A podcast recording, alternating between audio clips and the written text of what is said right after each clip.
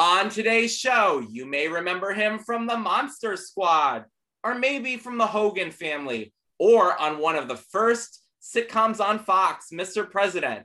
Please welcome Andre Gower. Hey, thanks for having me. This is Andre Gower, and Mike Rand is in the goddamn club.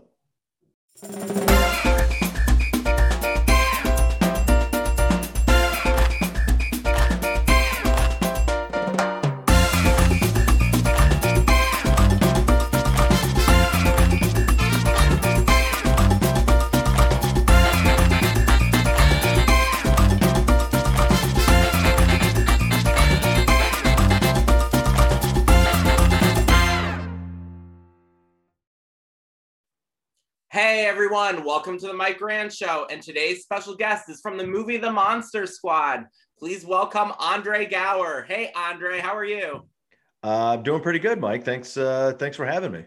You're welcome. Thank you so much for joining us here today. So we're gonna have a great time, everybody. So the first thing I want to know from you, Andre, is how did you get started in acting? Uh, well, uh, you know, a lot of people know that I started at a very, very young age. Uh, so I started really when I was around five years old. Um, and it wasn't, you know, something I woke up and got in the car and just said, "Hey, I want to do this," and you know, drove drove myself down to the first auditions. Uh, my sister is actually a little bit older than I am, and she was actively working in film and television for a few years before I came around. And so I was just sort of always around it, even kind of from day one, literal day one.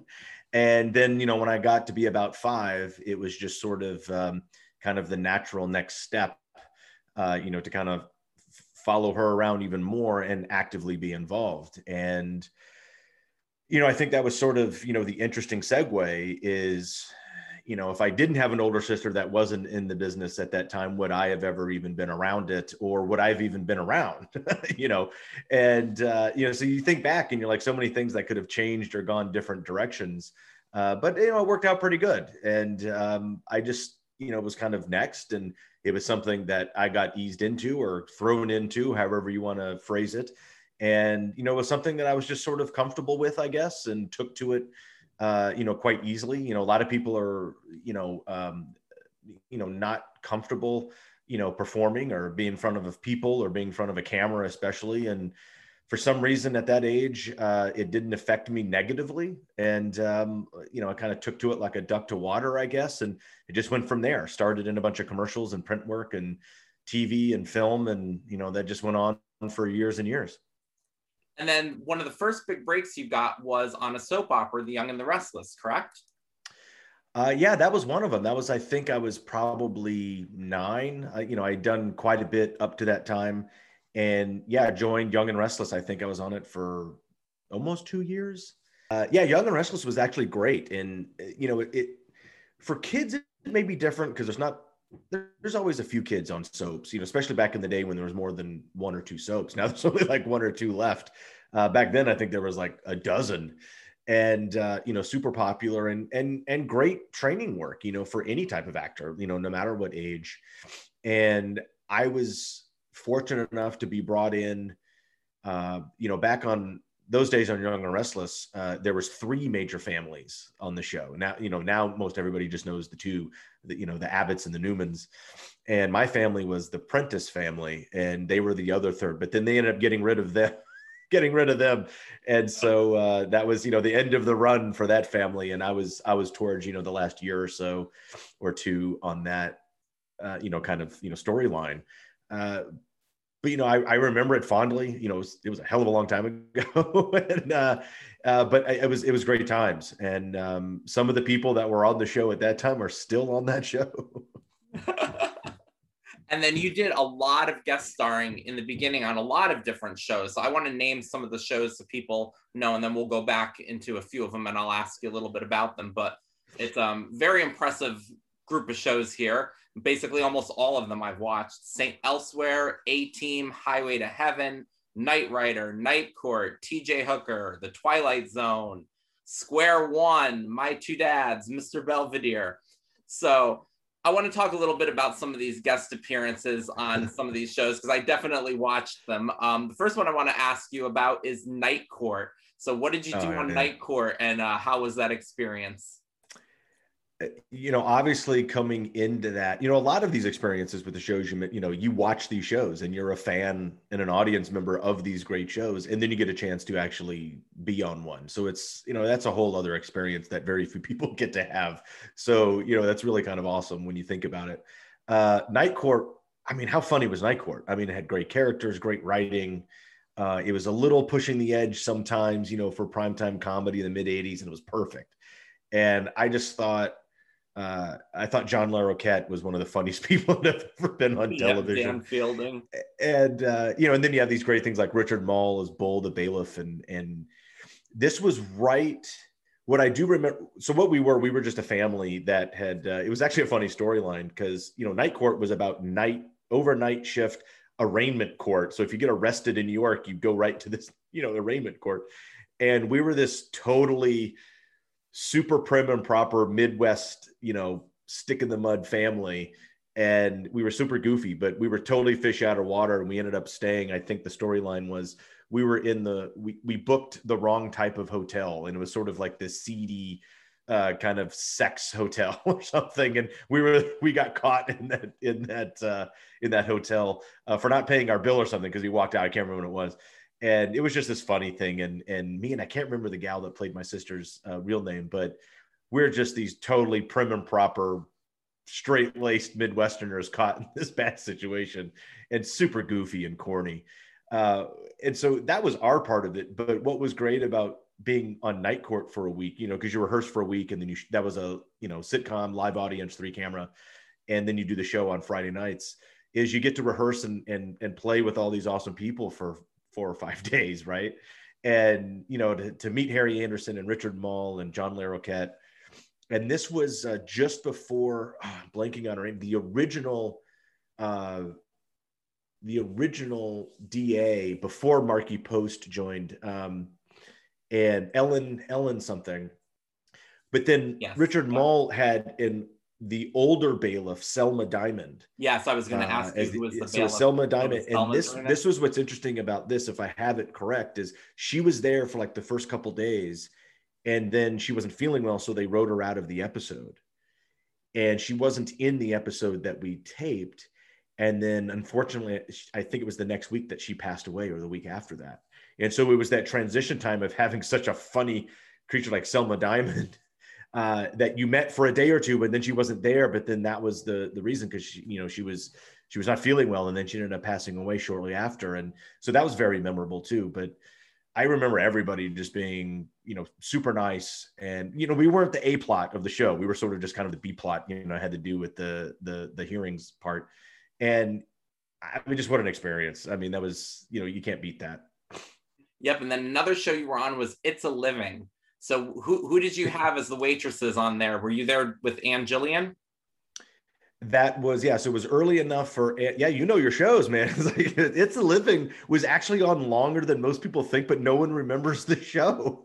And uh, it yeah, was because it got um, rebooted and then put into syndication. yeah. It was uh, Ann Jillian. Um, oh, who played Dot? Um, Gail Edwards, Gail, Gail Edwards yep, and Crystal Bernard, and, and Crystal Bernard. And, the And very long young fellow, very young fellow. for Jane. uh, um, I think it was just them. Was it just them? And then of course uh, Paul, uh, Paul um, Oh, Kreppel, I think. Paul Kreppel played the piano and he was super funny. Like Yeah, what a funny, great character, yeah. right? And um, I ended up coming. I was. Uh, I think I was. I think I was Dot's son, and uh, they were getting married or something. And there, I was. It was on. I think it was on two episodes, like they one or two episodes that spanned another one. And uh, this was actually interesting because I had never watched the show when it was on as a kid. Because I think It's a Living was on a little bit later as a sitcom um, in, in the on their programming, and I don't think I ever saw it. So I end up going to the show about these, you know, uh, servers in this, you know, high-rise restaurant bar uh, in downtown LA, and uh, I remember where we shot it. I remember being on the set, did a couple episodes, and it was it was just fun, and um, it, it's it's actually a funnier show than people realize, and uh, I wish more people knew about it. And then another fun show that a lot of kids grew up watching was Square One Television. Yeah, And you, if I'm not mistaken, was on the MathNet. Yeah. So Square One was sort of like this overall programming for uh, PBS and or syndication where they ran it. And MathNet was this show that was a spoof on Dragnet. Uh, but instead of solving crimes with you know a badge and a gun, you know the two detectives solved crimes using math and it seemed super corny and it seemed but it was it was almost like one of those learn it was a it was a learning show to where you you know did math problems and functions and equations and and figured out like it was it was it was not simple math either they did they did it in a in a very uh, you know uh, absorbable way but every every scene had a math problem in it that you had to solve. And that was always never my biggest suit. Like i'm okay at math now but when i was a kid i hated math like everybody else did. And it was it was fun doing the show.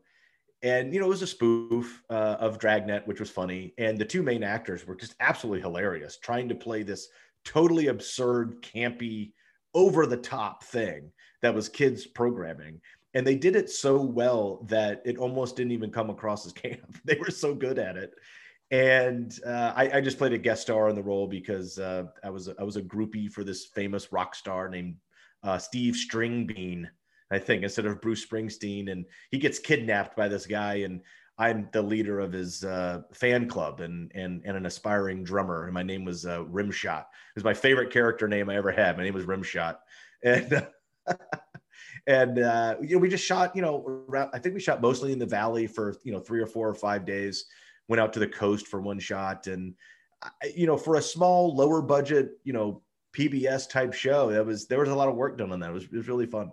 And James Earl Jones was on that show. Yeah, the voice of Darth Vader was on the show. It's insane.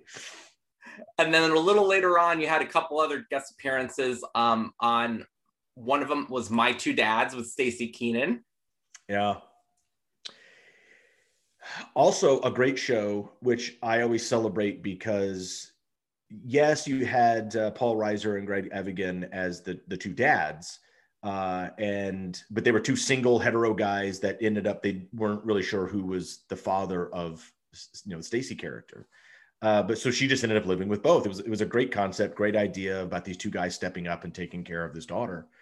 And uh, first of all, Staci Keanan, super nice, always super cute. You know, always crushed on Staci Keanan growing up because she's super funny and and and so cute. But um, I was actually doing another show at the time. I remember I was on Mr. President uh, during this, and they called me in to just do this guest spot role as sort of the schmarmy kind of, you know, kind of, you know, you know, pseudo boyfriend uh, that goes to school with Stacy. And what was great about that show is that the, the kid was basically the lead of the show. You know, all the storylines revolved around her, you know, which was new for the time and or fairly new. Uh, but she had uh, her sort of best friend slash boyfriend on the show uh, was played by uh, Giovanni Ribisi. And this was one of the first things that he did. And he's so funny and so good on that show. And then to see Vonnie, you know, grow up and do all the great stuff that he's done. But, you know, you always got to go back to the original days when we were hanging out as kids and, and doing shows like My Two Dad. But I remember it was an off week of Mr. President. And I got asked to come in and just drop in on this show. And I just came in, I think, on the Thursday, and then we shot the show on Friday again, and then I was back to Mr. President on Monday. So that was a nice, fun little, quick kind of escape and uh, great guest spot opportunity. Yep, and then we're going to talk about Mr. President in one second. There's just one more guest appearance I want to ask you about, and that is Mr. Belvedere. Oh yeah, I was uh, I was just talking about this episode uh, yesterday on a, on an interview. Um, I mean, great show, huge network sitcom smash hit, right? Um, and another show that was great because it was about a family and uh, had three kids on the shows, and the three kids were major parts of the show. And as Bryce, who played the younger um, character Wesley, uh, you know, was growing up, he, started getting more to do on the show. And this was an episode where um, there's a new kid in school, and he invites him over, and he's really cool and you know seems like he's got a really cool successful family and has done a lot of cool stuff and always treats his friends to cool things but he doesn't you know he does that as a as a facade because he can't read and wesley finds out that his friend uh, can't read and so he helps him with his his reading it, it, was another kind of like very special episode you know on a very special episode of dear you know the cool kid can't the cool kid can't read and then your so your first big break as a starring character on a TV show then was Mr. President, correct? And that had just come out on the Fox network, or did you have um, a lead in something else before that? I had a number of uh, of you know what's interesting because you know we talk about the you know these great guest star roles, and you know the, there's there they're numerous you know uh, you know in count, and the only reason you're free uh, you know, to do a lot of guest star roles is because you're not committed or under contract with another show that's going for years and years and years. And so, if you almost look at my television resume at that time, uh, it's fairly robust. You know, with a lot of guest star roles, yes, we've talked about that, but then a lot of other television series that only went a season or maybe two.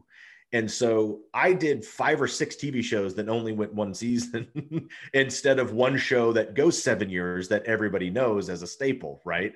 And so it's sort of this, you know, kind of anti television career, uh, even though I've done more series than almost, you know, everybody else that we all know that they've done one show for a long time. And, you know, there's trade offs to that. And uh, you know one of the positive trade-offs is you get to do you know you have ability to to move to the next project and and are available to do other things. And you know even going all the way back to like 84 85 um, I, I one of my favorite experiences is is working with um, a group of uh, creatives and execs and writers off of the fox lot. So this almost kind of it's kind of a primer all the way up to fox the network but off the fox lot doing um, shows uh, that were created for NBC, and one of them was called Fathers and Sons, and that was I think just a little couple a couple years a little ahead of its time to have a show that was dedicated about four boys and the relationship with their fathers, and it was created by uh, Michael Zinberg and um, he was a big television name at the time. He's still a huge, he's still directing huge network TV shows right now. Michael Zinberg is still plugging away, and he he he produced and on uh, the original Bob Newhart show back in the '70s, and Maude, and all these other great you know television iconic shows. Uh, but what happened from there that that sort of stemmed a relationship with the lot and these producers and people like Michael Zinberg and Randy Zisk, uh, who became huge names in television uh, to that, I, and I went from show to show with them. And Fathers and Sons was great because I played this great character, uh, and like I said, it was about four boys and their relationship with their fathers, and it was a great concept, I thought. And I played the cool kid. I, I got to wear cool clothes. I got to do my hair great, and you know, be be very very fashionable in the show. And Merlin Olsen was coming off of uh, Little House of the Prairie and Father Murphy, and was the headliner of this show. And um, Nicholas Guest, and then my dad happened to be Ricky Nelson, who was returning to television after 35 years or something, or 30 years, you know, coming from Ozzie and Harriet and being a huge, you know, you know, rock star, you know, pop star in, in Americana history. And we shot the pilot and the pilot, you know, airs and the show gets picked up for like five more episodes as a mid-season replacement. This is old school TV, right? And then if that does well, then you'll come back for a full season after that. Unfortunately, after we shot the pilot, this is when Ricky Nelson died in a plane crash. And that sort of took a little of the star power out of the show about this icon returning to television. And then it sort of totally took my character, you know, for a loop because now it's about a show about their sons and their fathers. And now this father's missing. And so they just had to rewrite it and actually bring in the mother to be like, my dad is now like that absent father type storyline. And he never shows up and always disappoints. And that's how it was set up anyway. But you know, the show kind of lost a little of its steam when Ricky Nelson, um, you know, died in a plane crash, and you know, we we didn't get picked up. But that relationship with Zinberg and Zisk and all these great creatives from that show, I went to other shows with them, like Heart of the City and a couple of other things they were developing and guest spots off that lot. Um, and then that that led up to 80, summer of 86, uh, you know, in doing the movie The Monster Squad and then right after Monster Squad ended is when Fox became, uh, or when Monster Squad was coming out the next year. That's when Fox was a new network and starting the new programming. And I got offered one of the brand new shows on the fourth network. All from that history, you know, going back from those other shows off the Fox lot with Michael Zinberg and all, yeah. those, all those people. So now the Fox network is launched. Before that, there was only CBS, NBC, and ABC and yeah. you were one of the first shows sitcoms on Fox. It had Married with Children, Tracey Ullman show, Duet, and you were the fourth one. Um, so yeah. tell us what it was like working on there. So you had uh, George C. Scott was Mr. President. And then you also had Conrad Bain on the show as well. Yeah, t- I mean, talk about talk about icons that are involved in the show. uh, You know, on camera and off camera. Uh, the show was produced by Johnny Carson's production company and executive produced by a guy named Ed Weinberger, who is literally a titan in the industry on on television sitcoms. And then you bring in people, uh, you know, you don't get any more iconic than George C. Scott, and then Conrad Bain, who everybody loves from Maude and Diff'rent Strokes, and uh, and after the second season, we went. It was it was guaranteed to go for two seasons. We switched from single camera film comedy to three camera live audience sitcom style and they got rid of the mother character and brought in the aunt and you just added to the fire with madeline kahn. So you have these amazing people and great guest stars coming in like eugene roche and things like that which just blow your mind because they're so funny and so good at what they do. And i also got to work with uh, you know one of my tv sisters you know for the longer time maddie corman who had done a you know a ton of tv and a bunch of films. And uh, you know as a new york based actor and she's still she's still cranking it out. Everybody recognizes Maddie, and she looks exactly as she does when she was 18. It's amazing, and uh, I don't. I don't look the same as I did when I was on that show. Uh, similar, but she looks exactly the same. It's it's it's incredible, and that was a great experience. Not only doing this big show. Uh, now, great. There was some other stuff to experience on the show with some, you know, kind of, um, uh, you know, uh, I don't want to say egos, but uh, you know, kind of uh, you know, characters and and people behind the scenes and off the scenes. And there was a lot going on off camera on this show, and but it was a great experience. And I I only lament that I only absorbed a small percentage of what was going on around me and and hanging out with these amazing people uh, to to listen to their stories because even though when I was 14 at this time I had done a lot of television, it pales in comparison you know to the people that you're sitting across the table from or sitting on the couch next to like madeline kahn and george c. Scott and conrad bain. And you know just i remember sitting around and listening to just you know when nothing's going on just you know really shooting the breeze with everybody. And they're telling these stories from 20 30 40 years ago. And you know something happened on stage off broadway or you know on the set of a mel brooks film. And you're sitting here going i can't absorb all of this. What is happening here and you know just please retain some of this at some point for the future.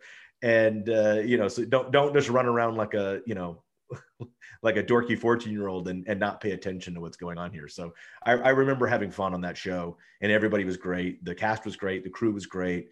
And we were at the paramount lot. And what was really cool about doing mr president is we were on stage 19 uh, for for that second season and that's the happy day stage so, you know, that's an iconic building on an iconic lot. And it's one of my favorite lots. I love Paramount. They have a, I love their commissary back in the great food, good cheeseburgers.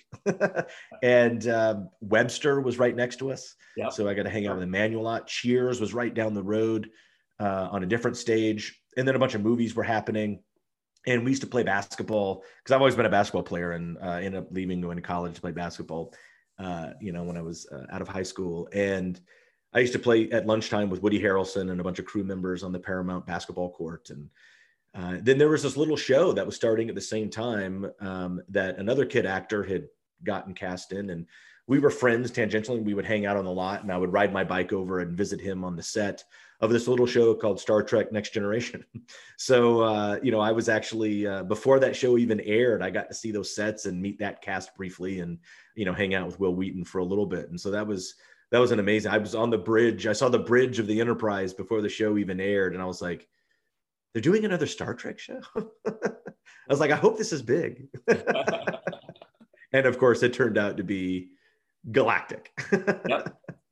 And then eventually, after um, Mr. President went off the air, you did do a recurring character on the Hogan family. Yeah. You played on there. Can you tell us a little bit about that?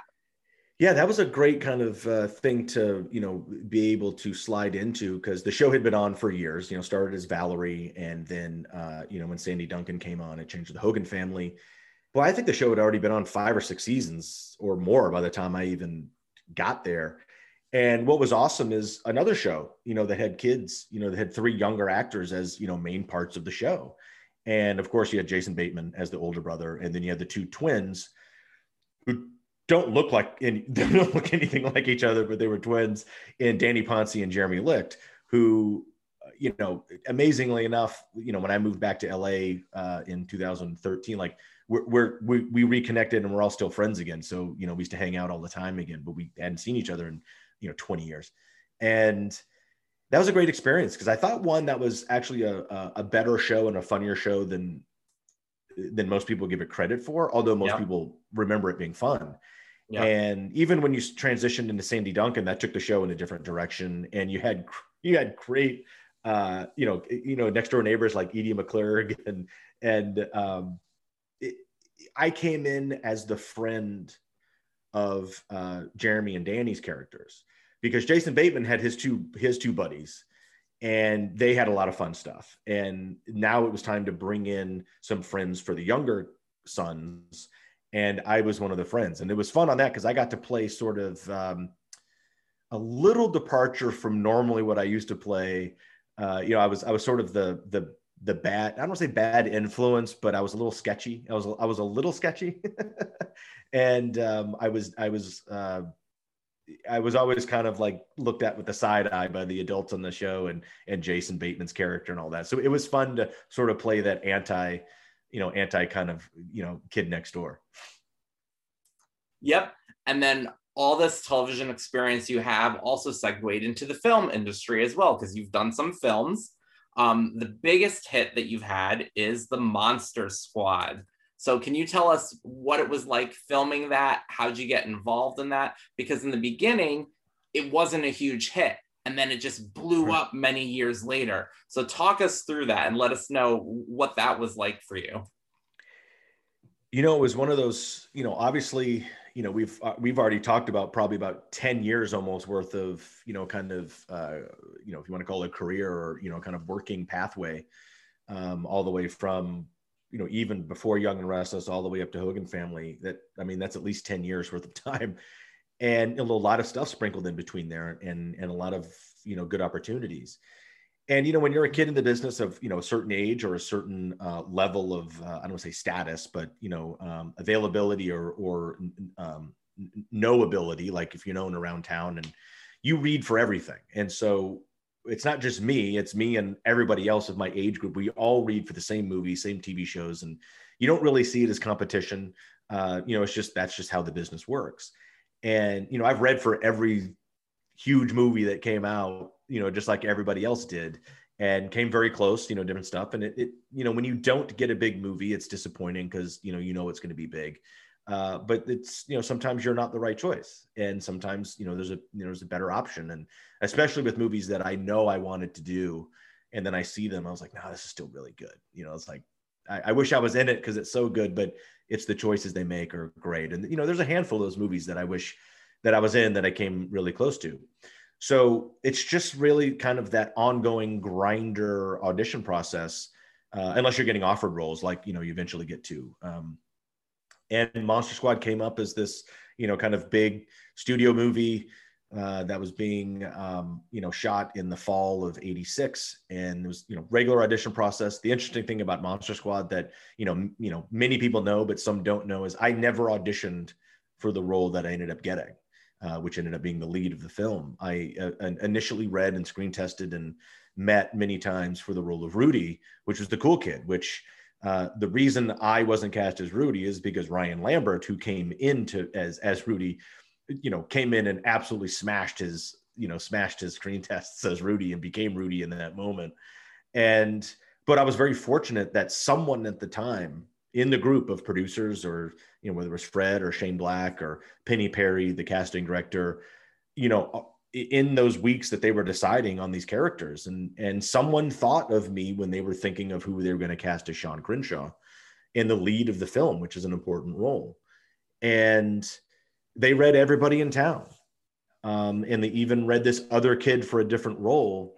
And someone, I don't, I still don't know who, who it was, but someone, you know, for, fortunately enough for me, you know, had the idea. It's like, hey, what about that Andre kid? What about Andre Gower that we read for Rudy?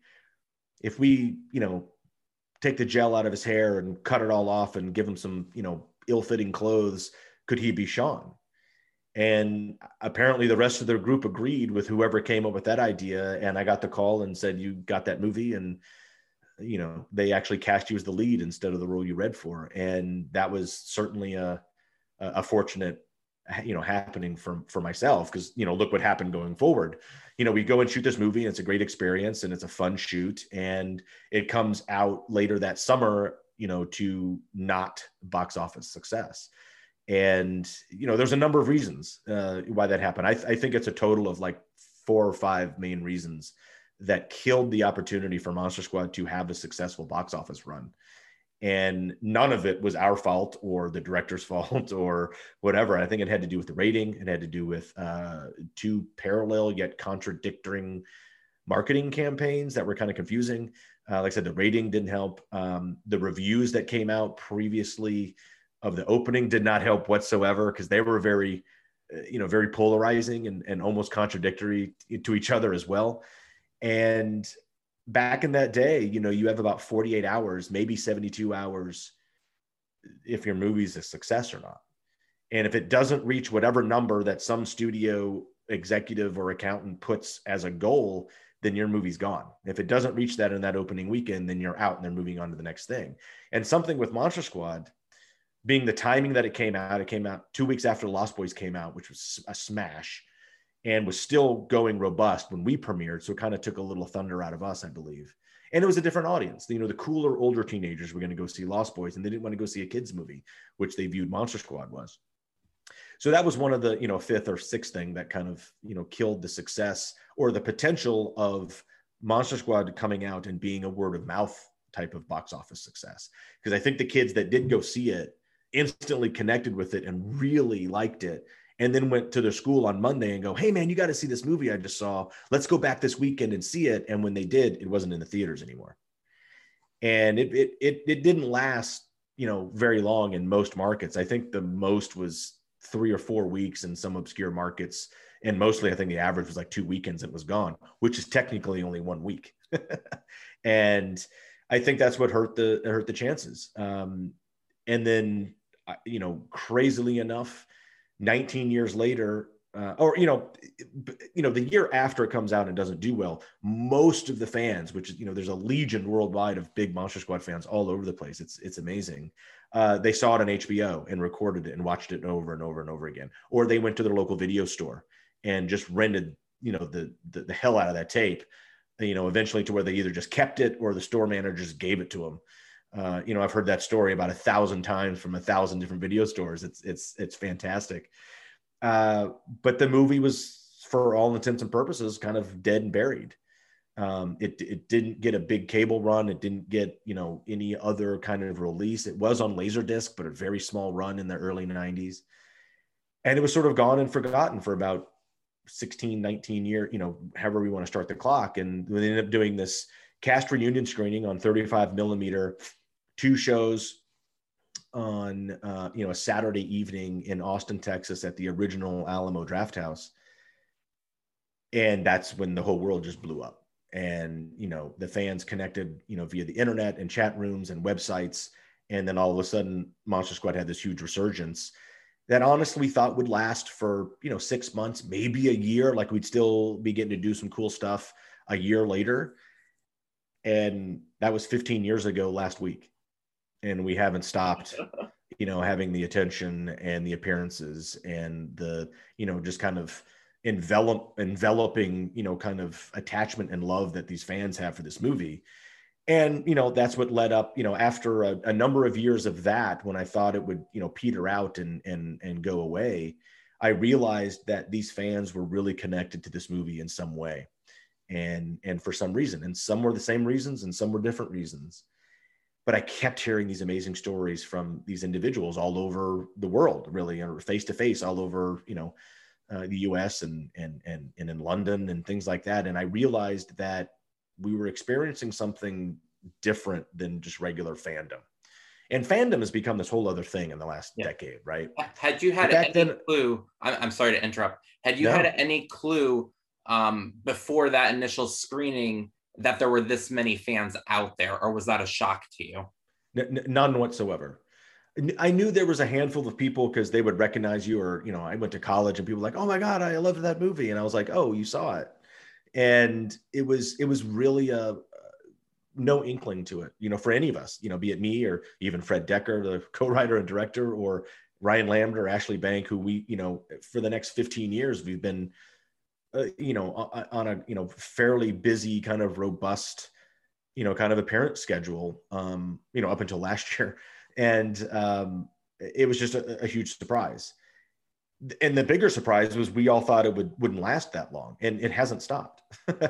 and hearing those stories over that time is what really, you know, made me kind of look at it a little bit differently and realize that this fandom and this connection and this imprinting this film that had on these the, these people that saw it whenever they saw it and however they saw it meant something to them. And i thought it was unique in in comparison to other films and other fan bases.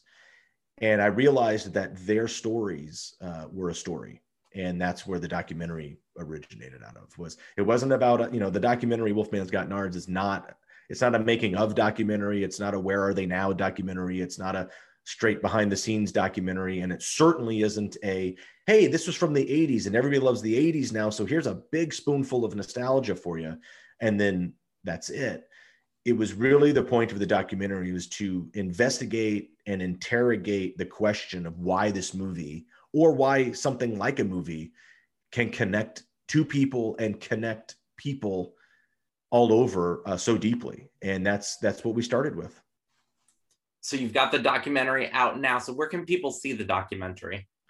Yeah, yeah. It uh, unfortunately took uh, a, a, little longer than you know anticipated, or we wish for to actually get it released out to the world after our amazing festival run um, about two years ago. And um, but right now, if you are in the U.S. and Canada, um, you can order a Blu-ray or DVD on Amazon. Uh, or you can go to your uh, favorite VOD platform, be it Google Play or iTunes or Dish Network or your local cable provider for on demand service, and rent or digitally download purchase the film. Uh, and that's in US and Canada. And as we speak, we are working on the international markets. So hopefully, very soon, we'll be announcing, you know, uh, the UK and, um, you know, South America, Latin America, Australia, Asia, um, and all over Europe. So hopefully, you know, all that will be, you know, news coming out uh, in the next couple of weeks. And what are you what are you currently working on now? Uh, currently working on promoting the doc now that we actually have it released out to the world and still you know still doing a ton of you know podcasts and interviews and appearances about that and other things in general um, I'm actually going to the Mahoning, Pennsylvania Drive-In Movie Theater next weekend to do a double build of the of the Monster Squad and the documentary, and I can't wait because I'm a huge drive-in theater fan. I love the drive-in, so this is really you know a, a, checklist item for me. And you know we didn't get to do a lot last year, so now we're we're, we're able to get out into the world a little bit and and and have events, uh, although still safely. And on project wise you know there's still a hand i've always got a handful of projects on you know on on in my pocket or underneath my hat or something that you're always working on which i think is the key because you never know which one is actually going to pop with whatever meeting or conversation you have. Uh, so i've still got some stuff i've had for a number of years. Uh, currently uh, one of my main man um, henry mccomas who was the driving factor of what you see in wolfman's got nards uh, as you know one of the producers and the you know the filmmaker and the editor uh, and uh, you know main main cameraman and uh, you know kind of like cohort with me throughout this whole production. He has a great script. Uh, you know his uh, first narrative script that he wrote and is slated to direct and i'm i'm fortunate enough to be a producer on that project and so we've been spending the last year trying to you know get that up and off the ground and you know i think we're close to you know getting into that next stage after the delay of everything shutting down last year. So that's exciting. And i'm working on a couple other new projects. I'm working with a friend of mine in town um, and and some clients uh, you know to kind of create you know just different ideas whether they're scripted or non-scripted or feature or television that's what you just got to constantly be moving and, and and putting more stuff on the page and and and trying to make things happen. So it's fun that the world is kind of you know cracking open a little bit and starting to turn and uh, you know hope everybody gets back to work and and has success in the next uh, 12 or 16 months. Yep, it's so interesting how things in the past, you know, become popular again, stuff like that. And yeah. one of the things from the past that I do want to bring up that maybe one day might get revived is this little special that they did every year called Circus of the Stars. and I heard that you were on this a couple of times. Can you tell everybody what Circus of the Stars was? Yeah, if anybody uh, remembers, then uh, good for you. Uh, this was a long time ago. Um, you know, every once in a while, networks did, you know, an annual, like they would do an annual Christmas special or an award show. And, you know, networks, you know, that was big because back then, like we mentioned before, there was only three networks and, and movies, and that was your programming and maybe some local independent stations. Um, but I believe it was CBS. I think CBS was the network that did Tricks of the Stars, if I'm not mistaken. But uh, every year, um, you know, a, a, a, group, you know, led by a producer named uh, Bob Stivers, um, put actually a circus on, uh, and the acts were filled with celebrities. And so it was sort of, you know, an original concept way before reality TV or, you know, Dancing with the Stars or something like that. And uh, it wasn't a competition that you know and they didn't you know they didn't really document your rehearsals or your falls or your bruises or bumps or broken bones uh, but really what you did is you got paired up you auditioned for the show if you had an in and they placed you with an act that they thought you would be good at or they would want to you know be seen and put on the show and you would work for about four months every day and rehearse you know usually twice a day uh, and learn this circus act. And so you got to start from scratch. Uh, and if you're halfway athletic or coordinated or you know have some balance, you're way ahead of the game. And you know then you can go. You know you get you get thrown into you know some more advanced acts. And what was great is one of the, the reason I got to do it the first time was back in '83. I had just come off a television show that we had only done for five episodes. Again, another, you know, half a season type show called Baby Makes Five. And the star of that show was one of my favorite humans on the planet, is Peter Scolari, who had just come off the hit show Bosom Buddies uh, with this guy. What's his name? Uh, oh, yeah, Tom Hanks. And um, Peter was actually the guy that got his own show right after Bosom Buddies. And Tom Hanks had not hadn't even he just started doing some features like uh, Bachelor Party and Splash and things like that. And then, you know, he did okay for himself. Tom Hanks is doing okay. And uh, Baby Makes Fives was a great show about, you know, about this family that, you know, in, in the pilot, the mom's pregnant, she has twins, and now there's five kids. And Peter Scolari is, you know, this wonderfully talented, charismatic actor, you know, he's New York native, and he's also a juggler. He's, you know, he's a, like a master juggler. And when I was 10 and working on the show with Peter, he taught me how to juggle. And so we used to warm up the audience on the show and perform for the crew. And I got pretty good, you know, with Peter, you know, as a 10 year old. And he had done Circus of the Stars that year. And then he was going to do one of the marquee acts, which was the High Wire the next year. And so he took me out to, you know, meet, you know, the producers in the show and said, Hey, this is Andre. He's an athlete. He's coordinated. Uh, he can juggle. Like he's, you, you should, you know, put him through the paces and, and, and have him on the show. And they did. And lo and behold the next you know couple months later i'm actually rehearsing twice a day in you know this warehouse you know with an aerial act with tracey gold.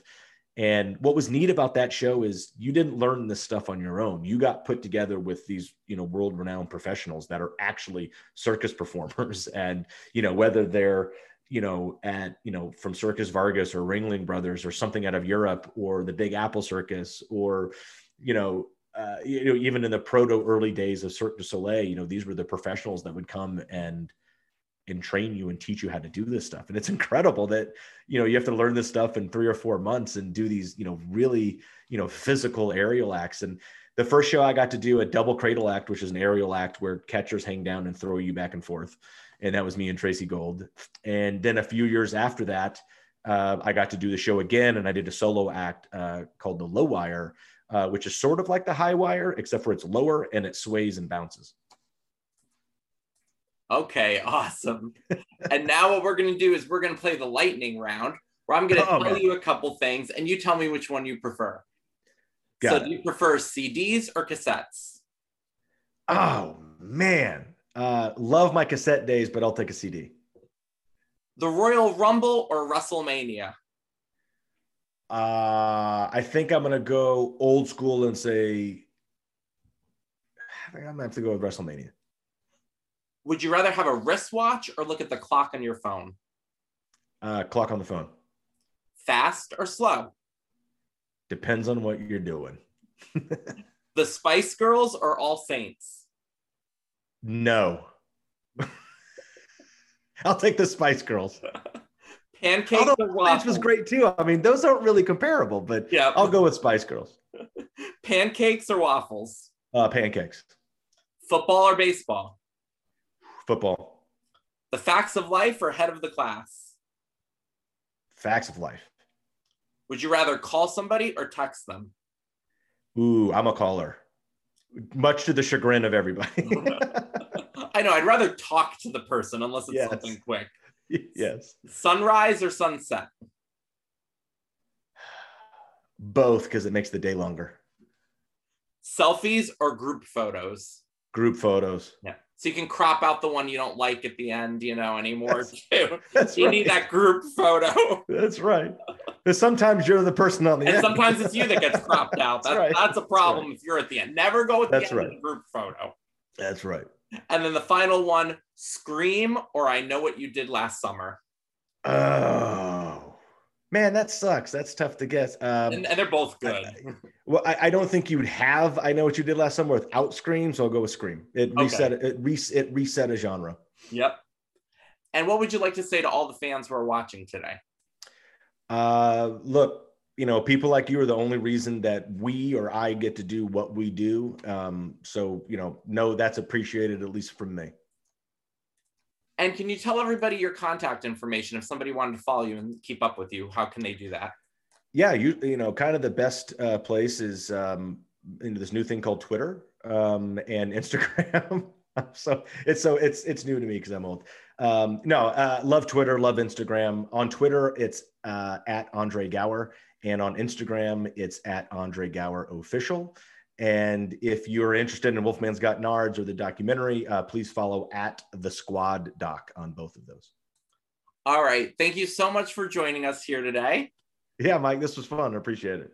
You're welcome. And thank you guys for watching. And we'll talk to you all soon. Bye, everybody.